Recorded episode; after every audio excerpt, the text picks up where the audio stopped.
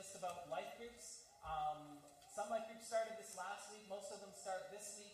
The emotionally healthy spirituality and uh, scripture and worship started this last week, but you can still sign up for them. Um, there is a sign up sheet probably near a chair near you. If not, there's also at the back. And if you're interested, you can put your information there and uh, put it in at the turn it in at the box at the back there on the life groups table. Um, one thing I just wanted to highlight a few of them. One of the ones that's uh, going to be tonight is uh, Parables of Jesus, and Brendan and Karen will be leading that one. And uh, one of the things about the parables that's neat is that Jesus always told these very kind of subversive gems of a story that always sort of turned our expectations about the kingdom on its head. And uh, so that's what uh, those are about. And also on Tuesday afternoon at the church, I'm also part of one that will be doing the same content as well. Um, then scripture and worship on Monday with Amy, and um, that is also just taking God's words to us and then blending them with our words back to God. So a um, harmonious blending there. Uh, Book of Job with Tom and Audrey, and that's on Tuesday evenings. And Book of Job is a great book because it takes three friends who have this idea of how being Sunday school good should protect them from pain and then suddenly that whole theory comes crashing down and they're sort of sent into a tailspin and basically it's about how they're trying to figure that out. So it's a great one on just how pain sometimes enters when we least expect it. Um, love and respect brendan or brandon and uh, jessica will be that will be on tuesday for young marrieds. And one thing about marriage is it's a probably one of the most wonderful human gifts that god gives us but it's also very challenging much more challenging than the uh, beautiful uh, slow motion wet, wedding videos might lead you to expect. And so that will be a chance for young marrieds to meet and talk about that. Effective parenting, Chuk and Jennifer. And um, they will be meeting on Wednesday, and that is for those with children. And uh, one of the things about parenting is it's awesome joy, awesome responsibility. Those little gaffers are amazing, and they're so, so cute and adorable, and yet um, oftentimes the amount it's so easy, yes. Um, uh, if, if, you know, for Dallas Leah, maybe. I mean, they had these amazing, these amazing kids, you know. But um, for the rest of us, uh, we we uh, sometimes just need that real wisdom. You just you just want and you go, hey, we just really need God's wisdom on this, and just talking about some of that.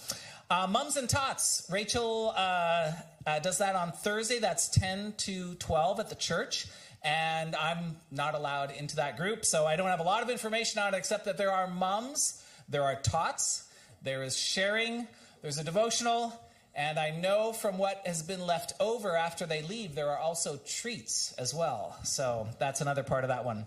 Um, Ephesians with Ken and Pam on Thursdays. Ephesians is a great book if you have taken emotionally healthy spirituality and you have taken emotionally healthy relationships. Ephesians fits really well into a good follow up to that because Ephesians talks about the privilege we have of being connected with a heavenly Father as being his children and all that we have as uh, rights and privileges of that. But it also talks about our relationships with brothers and sisters here as a spiritual family. And so it connects both the vertical, uh, the vertical and the horizontal relationships. And so that's on Thursdays. Uh, Love Does is uh, with Daniel and Hannah for young adults on Saturdays. And um, one of the things that I looked, when you look at Jesus' life, it just seemed that he was able to sort of just go through these his days with not this huge weight and worry and fear, which Dallas is going to be talking about, but he seemed to be able to put love into action and mix his faith with a kind of a lightness and joy. And that's what this particular topic is about, and that's what they'll be looking at on Saturday. So, just to remind you, if you're interested, please uh, see me at the back um, after uh, church, and you can um, after the service, and you can hand in one of those sheets. Thank you very much. Big round of applause for the life group man named Glenn.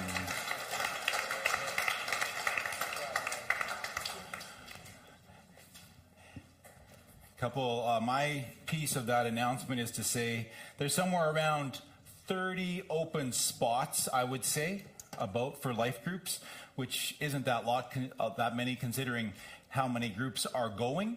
But we really encourage you to get involved in one, not just because Glenn will feel good, but be, that, that was that. That is important. Thank you. the reality is is that community doesn't come easy. Relationships don't come easy. And when we need relationships most is when we sometimes find out they're not quite in place yet. And in those times of crisis, when you need somebody to lean on and you look in your contact book and everybody might be good to go for coffee, but nobody can really take your pain, that's when you want to have somebody who you can lean on. And so that you might need somebody in a year or two or three. Don't just do it for yourself, but start now so you have somebody, but also start now so that you can be that for somebody else. Is that right? So, cool. So join. It's not a guilt trip to get you involved, but it is an encouragement because you don't want to miss that opportunity. Well, we've got the rhythm on stage. Thanks, Tyler, for that this morning.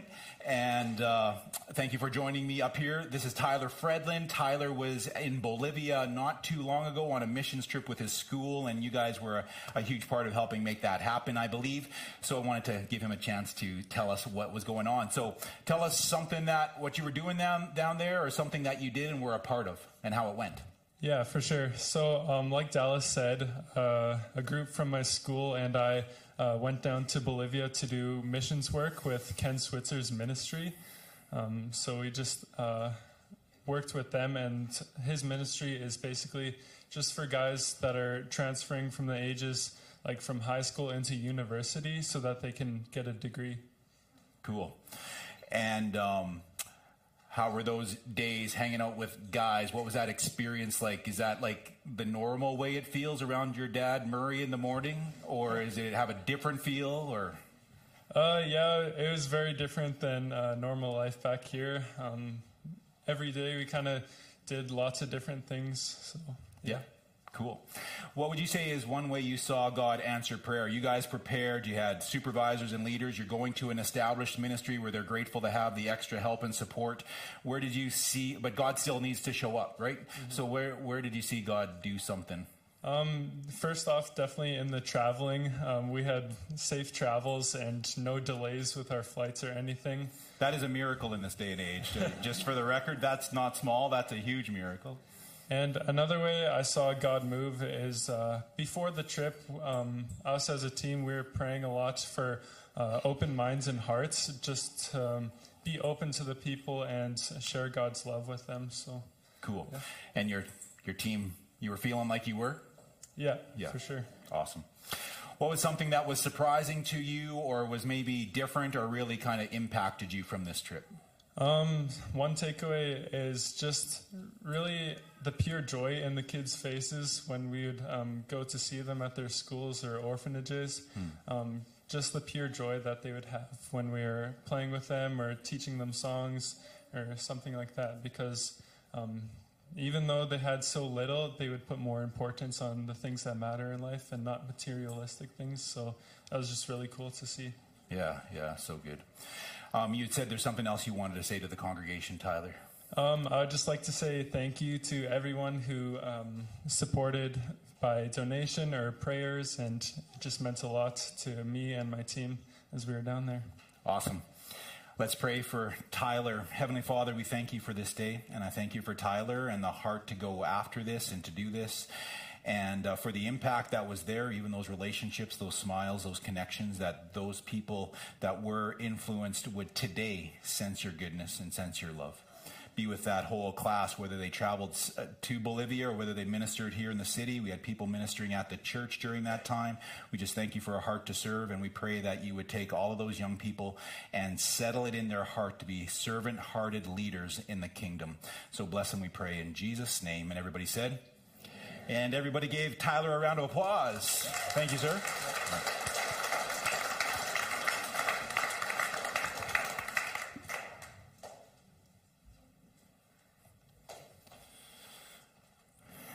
Well, great to have you. And if you are online this morning, thanks for being here. All this applause and cheering is for you, wherever you're found today.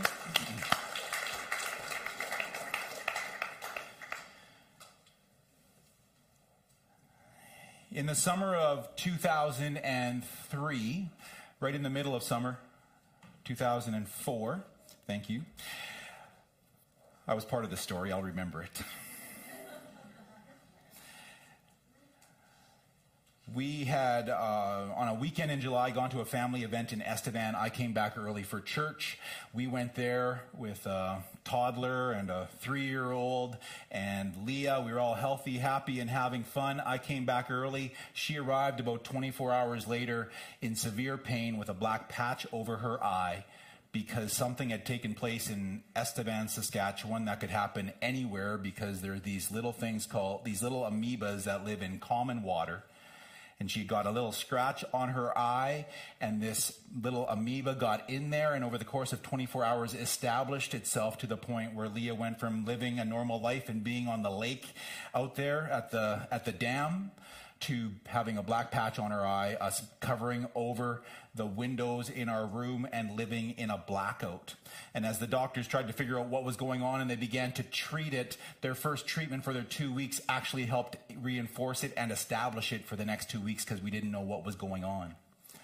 And then she began to live on Oxycontin and trying to manage a household with these little kids and and me trying to keep it together to support her. One of the worst moments in that part of the journey was when I had taken her to the medical arts building and dropped her off for appointment and I went and picked her up and she came out and she was devastated and like a melted puddle getting into the car as they had told her that they didn't see any hope or way through it quickly and that this was probably an 8 or 10 year journey at the minimum. We were both devastated and in tears as we contemplated what would that mean to like, could you actually pluck the eye out and not deal with it? There was no guarantee that that would deal with the pain. And um, obviously, God has done a miracle and restored so much of her life. If you if you go to one of the hospitals in Saskatoon, you often see this poster of my lovely bride as she talks about getting a cornea transplant because at one point it became so bad that although she was on the list and down the list of the cornea transplant, the doctor highlighted and asterisked her name and said, Young mother needs it first. And God bumped her through those doctors to the top of the list. And so Leah spoke, give, encouraging organ tissue transplant, and we're grateful for everybody who has ever given their life to give somebody else life. And so, as part of that story that she tells, Leah often shares a quote something like this I wasn't afraid of dying because of that parasite, but I was afraid I would never be able to live with it. Our life had flipped upside down on its head, and there's still things in our life that are affected by that. But why do I share that story? Because I want to talk to you today about fear in part two of the message from last week. And we're going to kind of, in a sense, look at fear as this parasite because I think the statement for us would be kind of the same. Most people do not live with fear for their lives as though they're going to die immediately, but most people live with fear in their lives and that we are used to this low grade infection and dulling of our senses because we have this overarching sense that fear is at our fingertips or a foreboding sense of it that it's just one step away of something bad happening. What is a follower of Jesus to do when they have fear in their lives? God gives us good instruction through his word in what the reality for the believer should be. We are commanded to fear not, but today we'll be, we, will, we will be encouraged that to fear not is not a command of just stopping or trying harder, but it's a command that comes with a promise. And it's these promises that if we actually hang on to that piece as part of the, of the scripture, they can actually transform our heart, minds, and souls because those piece are, pieces are the truth that give us hope for our lives. In Ephesians chapter, eh, pardon me, not Ephesians. Glenn's got me hooked on how great Ephesians is.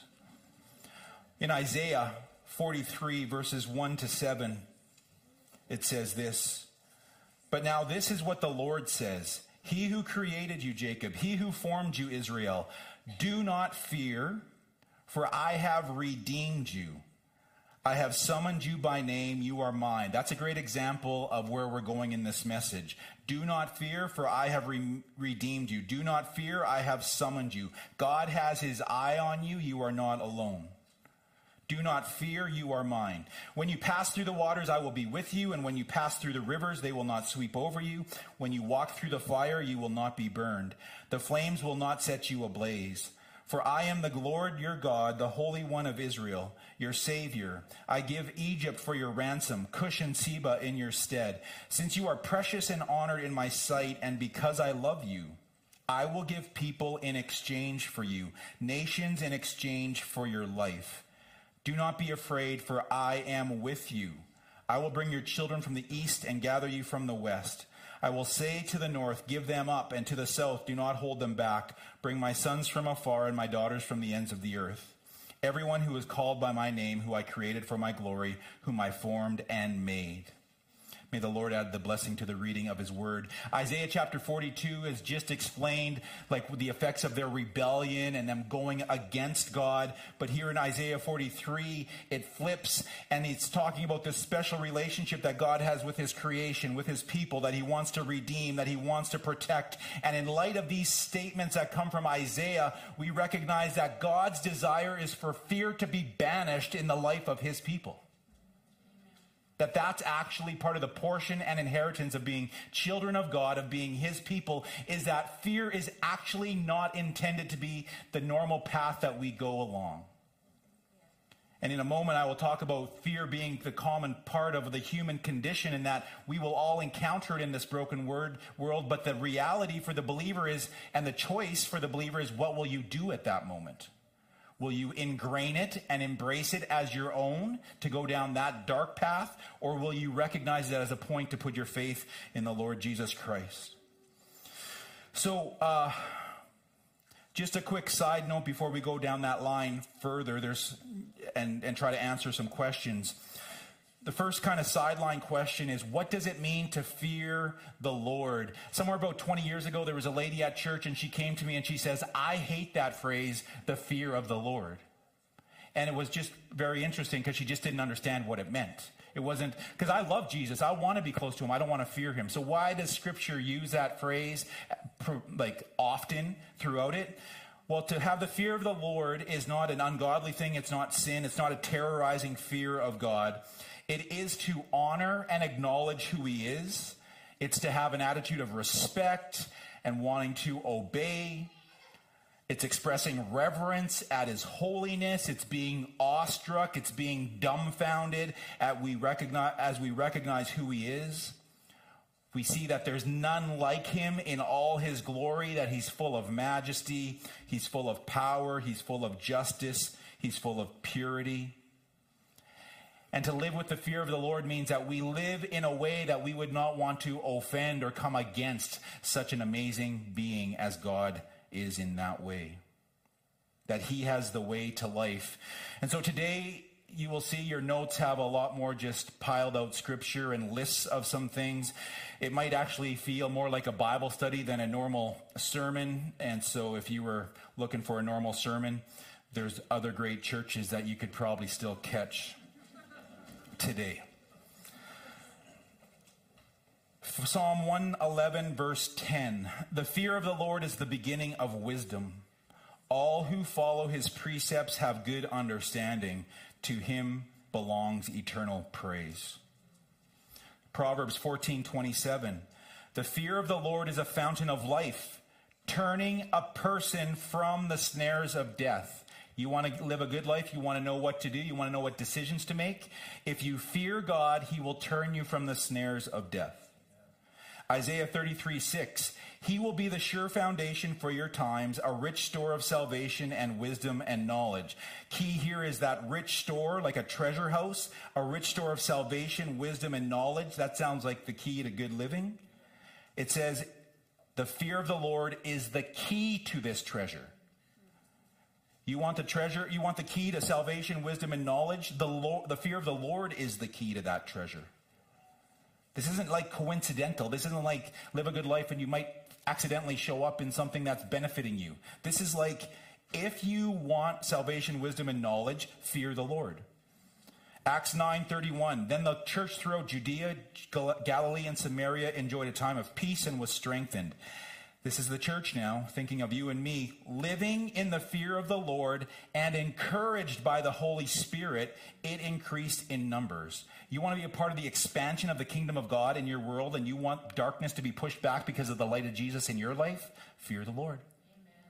Fear the Lord. Live his way. Why? Because you earn salvation? No, but because he's already given to you, given it to you as you've asked for it. Now you live in the knowledge and understanding of what he actually purchased and did for you, and you don't trample on the sacrifice and the gift that was offered, but you live in honor of what was done for you.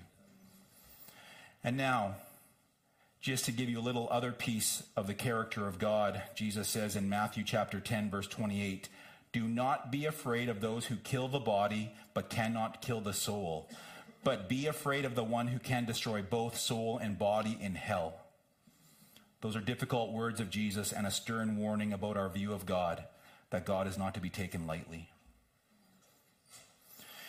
And so, here, what I'm proposing today is the tension that fear is not just an automatic that we have to receive, but that fear is actually an intersection point, a decision point. It is a choice. I propose to you today that fear is actually a neutral situation, not because it doesn't affect you, but it's neutral because it's not unique to you. Fear is something that comes to each one of us. We've all got relationships, we've got school, we've got finances, we've got governments, we've got world events. Fear is not unique to you and your situation alone. You may have a different mix of it at any given time based on your current situations. But the idea that fear is a common part of the human condition is normal. It's part of a broken world. So if you were actually to take fear as not a given that it means you have to actually be fearful, but you recognize that God has given us the command to do not fear and to do something else with it, you recognize that it is often a matter of choice. Whether we live in fear is often a matter of choice. You see, fear is a powerful motivator. You get to that intersection, which way are you going to go? Well, it feels negative, it feels bad. The enemy wants to steal, kill, and destroy my life, and we grab, grab onto it, and all of a sudden we're tunneling and, and going down the ruts of all that the enemy would want to use to take that fear and destroy our lives. But if we recognize it as a, as a decision point and God gives us a whole bunch of commands and promises to support what He's about to invite us to, we can go in a different direction that allows the Spirit of God to empower us and live differently. So now we take fear as a decision point rather than a, than a curse in the sense that we have to do it, and we make a choice on which way we go. And will we allow fear, fear to take us towards Jesus rather than towards the enemy? You see, the love of God is the opposite of the spirit of fear. 2 Timothy chapter 1, verse 7. God has not given us a spirit of fear, but of love, power, and sound mind. Fear drives people so much, but the love of God is stronger and greater that if we actually will release our hold on it, love has to push fear out. You have a part of it. So, what does fear look like? What does fear drive us to? What might it look like in your life? How does it play out? Here's some examples. You're going to be late, so you start yelling at everybody in your house. You aren't going to have enough money, so you don't declare everything on your taxes for fear that you'll have to pay more. Fear leads us in wrong paths. You are afraid of the consequences to your actions, so you choose to lie rather than tell the truth. You are afraid you won't have any friends, so you give up your principles and give in to peer pressure. You are afraid of your friends' reaction, so you avoid difficult conversations and conflicts because you don't want to risk anything. You don't know what to do. You can't make a decision about a certain thing, so you procrastinate it, just the opportunity away, away, away. I love my wife and she loves me, and we hope that you guys recognize that in us. That's one of the gifts we want to give you as a congregation is a picture of the mystery of God that the bride loves the husband and the husband loves the bride. We have done some things to love each other well, and we have done some things to drive each other crazy. I'm trying to get better at doing what my wife loves. When it comes to vacations or trips, my wife loves them planned out way in advance. She wants to know the details. She wants to know where you're going. And I'm only getting it through my thick head now that if you actually plan it far enough in advance, you get two vacations for the price of one because you get to live it first and then you get to experience it second. Brandon, who's doing the new marrieds class? Like, teach us some of this stuff, man, that I've just learned. I didn't get it. But you know, because I kind of like short notice, I like surprises. I like quick opportunities. I'm checking last minute sales on the cruises, not the long term full price ones. But you can know that I can change. If you wonder if there's any hope for your pastor, you can know that this past vacation that you let us go on in February was booked in September. you missed your oppor- you missed your opportunity to clap and hoot and holler. Shh, don't- I can't give you all the cues. You got to just get it sometimes.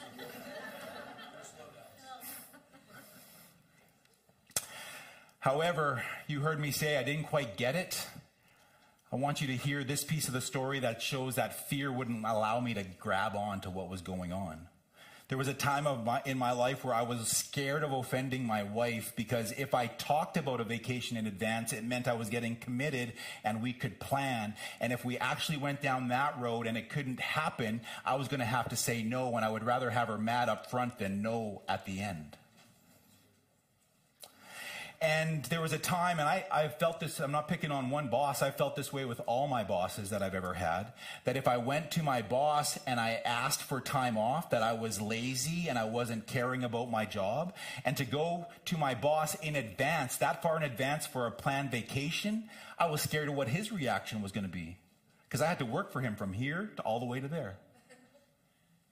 My fear drove my wife and my boss nuts, I'm sure of it. And their craziness and the pressure of being caught in the middle of this world that I was creating caused me to be depressed.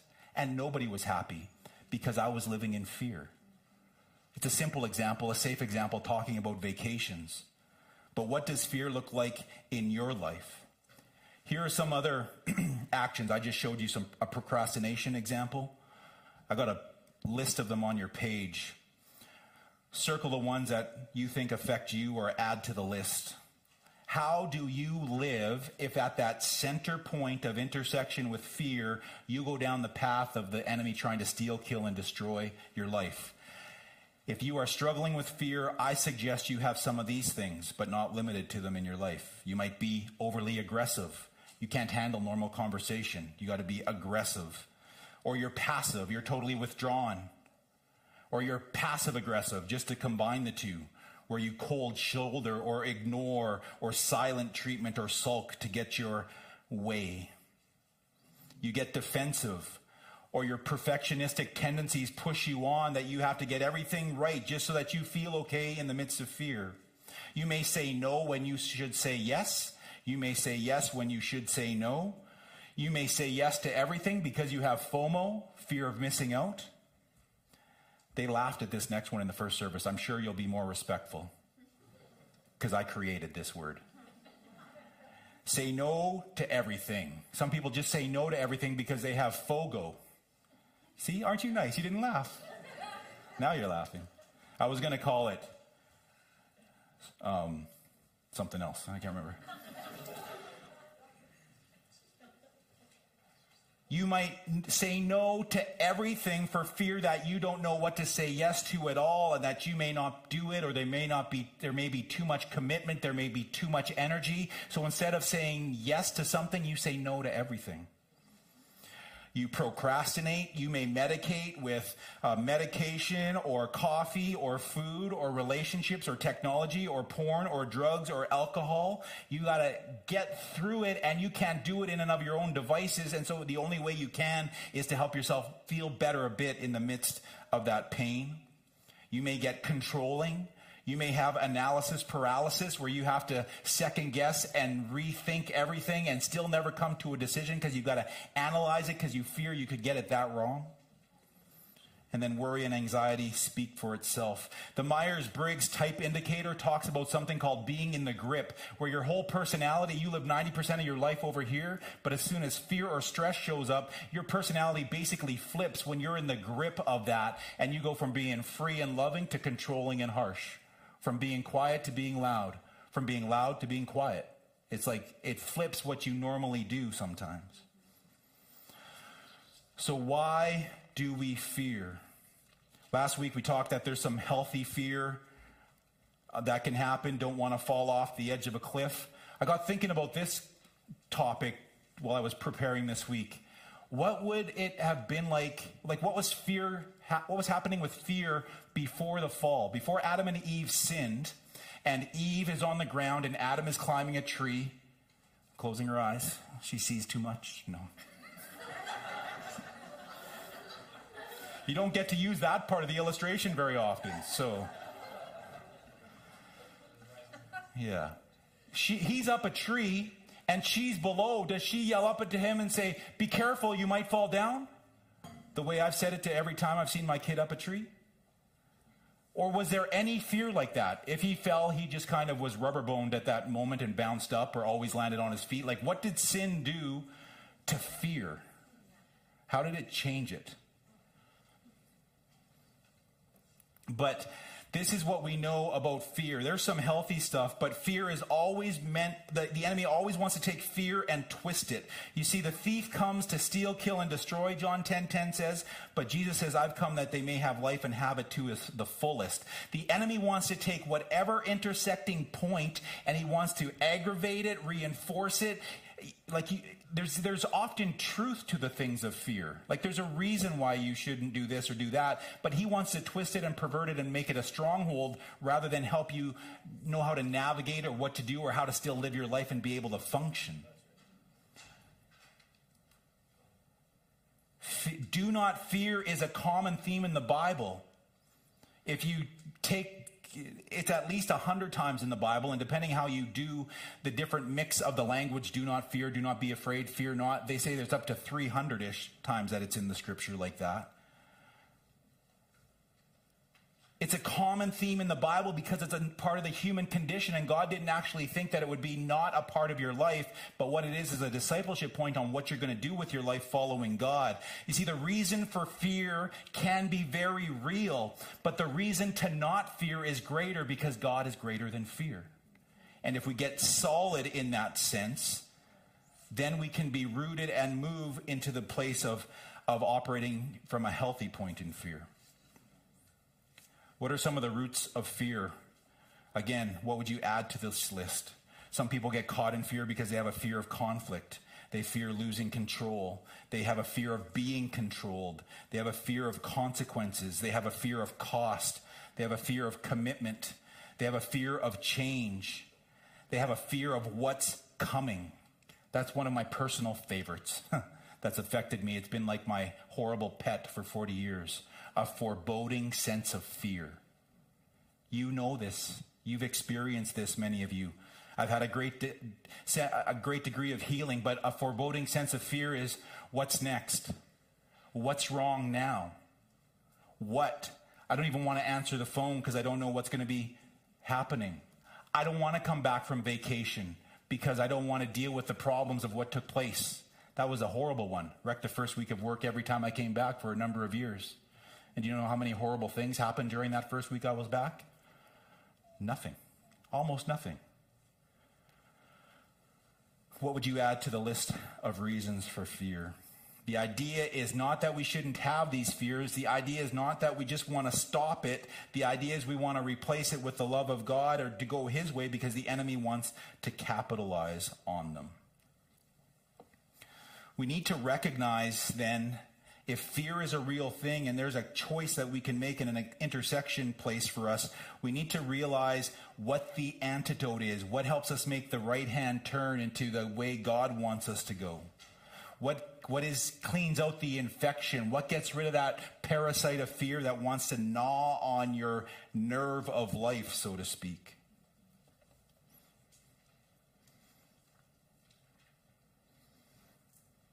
You have a list again on those notes. And I'm just going to read through these scriptures quickly. I'm not preaching on any single one, but the reason I'm reading through these is because you'll be able to underline all the different statements that God makes about who he is in response to fear.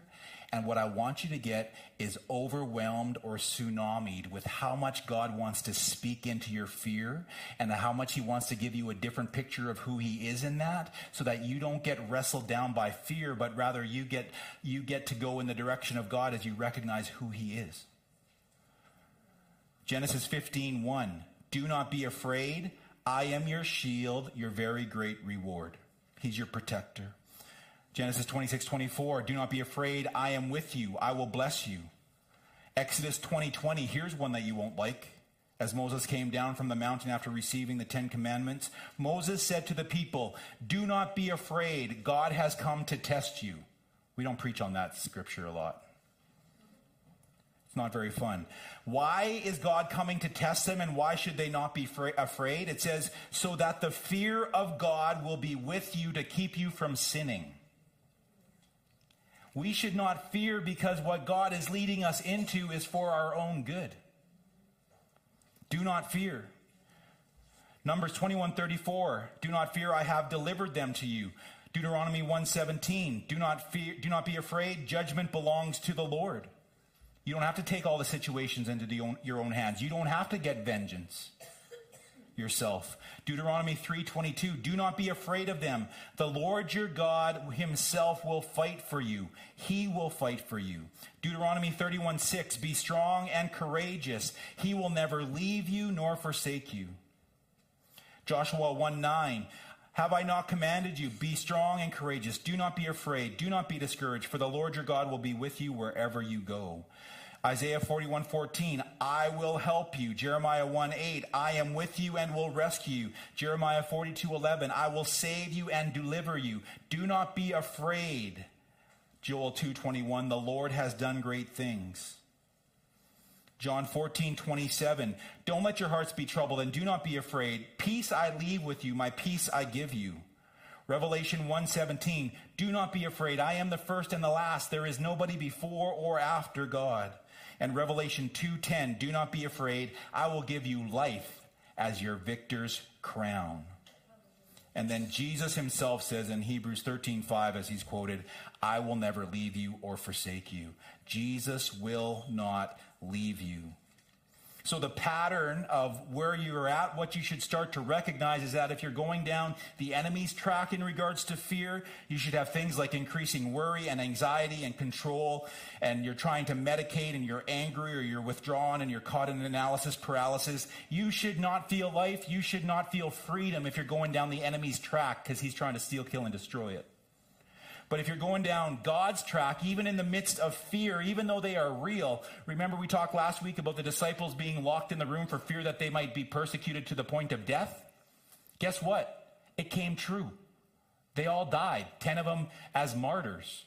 But it did, what changed was not the fact that they might die someday. What changed is their courage to live for God in the midst of the fear and in the midst of their world.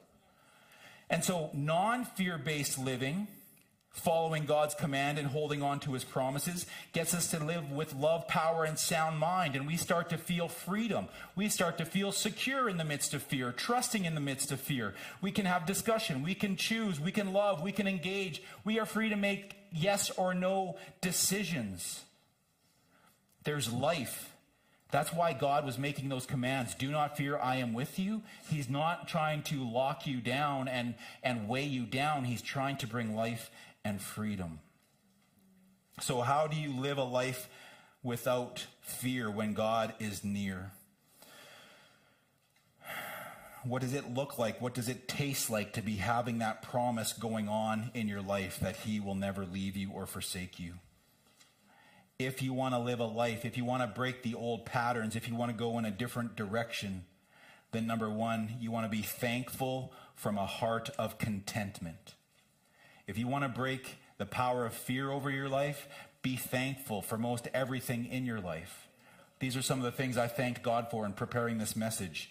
My eyes, so I could see, as I talked about Leah. Taxes, because I prefer pavement over gravel. Health care, police, different cultures, children, seniors, snow, sun, malls, online church, preachers, volunteer, volunteers, pardon me. Be thankful from a heart of contentment, as in you own enough. You own enough. You are provided for.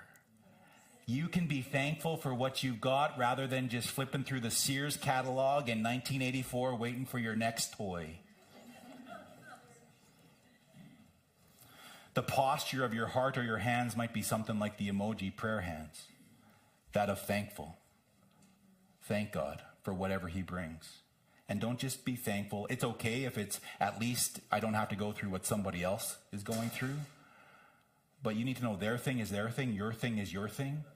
You can be thankful for whatever God allows to come your way. You're blessed beyond measure. Number two, to live a different life than being stuck in fear, be confident from a heart of surrender. Be confident from a heart of surrender.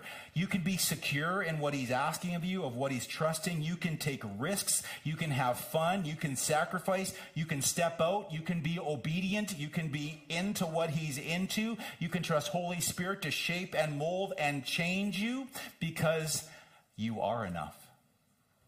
You are enough. He loves you as you are and you can't get it wrong anymore because he's already purchased you. And if he's already purchased you, he owns all of you, which means he owns all of what you've done and now is forgiven it. And he owns all of who you are now. And he owns all of the decisions you will make in the future. And he still didn't leave you on the shelf. The one who knows the future chose to choose you and take you, even knowing what you would do in the future. What's this look like? Surrendered hands. I'm all yours. Have it all. And then finally, be generous from a heart of joy. Be generous from a heart of joy. One preacher told me one time, if you're scared of mo- if you're scared of something, throw money at it. And it's it seems a little abrupt and it's scary to talk that way in church because people accuse you just talking about money. But we're not out, you don't have to throw money here. Just do it somewhere to your neighbor, to your kids, to your colleagues. Like if if fear of money has you locked down, throw some of it in a direction that blesses somebody else. But I'm not just talking about generosity of money. There are a lot of things that look different, and one of them is joy. And when you have joy in your heart and you recognize that you don't have to live in fear, all of a sudden the sunlight per- bursts in, and you can be generous and loving and gracious to any and all people and situations around you. You see, you have enough. You own enough, you are enough, and you have enough. So much that He's given everybody something to give. And so the posture for this is open handed, generous to be able to give, and generous and humble enough to be able to receive what He has for you. Leah got that miracle transplant for her cornea. That cornea worked so well, it went before the cornea, she called me good looking, and after the cornea, she said I'm really good looking. So it was an upgrade.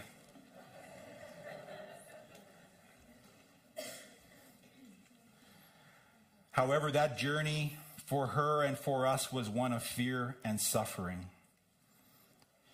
And if you want to get practiced up at having foreboding fear, try going to the lake one day and having your patch a patch on your eye the next day when everything's going right and you're loving Jesus and you're loving your husband and you're loving your children and all of a sudden something comes out of the blue and takes your literal takes you out of your mind basically. When you realize that bad things happen to good people at the blink of an eye but Leah, as the godly woman and lover of Jesus that she had, she is, she chose not to get locked down in fear. You see, once something like that happens in your life, and all of you have, most of you have these horrendous stories and situations. So I'm not saying Leah's the worst or our story's the worst. We're saying we can relate to you. We know you have stories, and so you know this part is true. Is once something bad like that comes out of the blue, all of a sudden you don't know which way to turn because all you know is that it's all fair game. I'm fair game, apparently. My kids could be fair game. My church could be fair game. The enemy messes, wants to mess, with you all the time. So once you go through something, if you don't allow the commands of God to touch your heart, you actually become more, pro, have a greater propensity to the things that the enemy wants to do to steal, kill, and destroy, rather than a healed propensity and go after God in it. Romans 8, verses 10 and 11.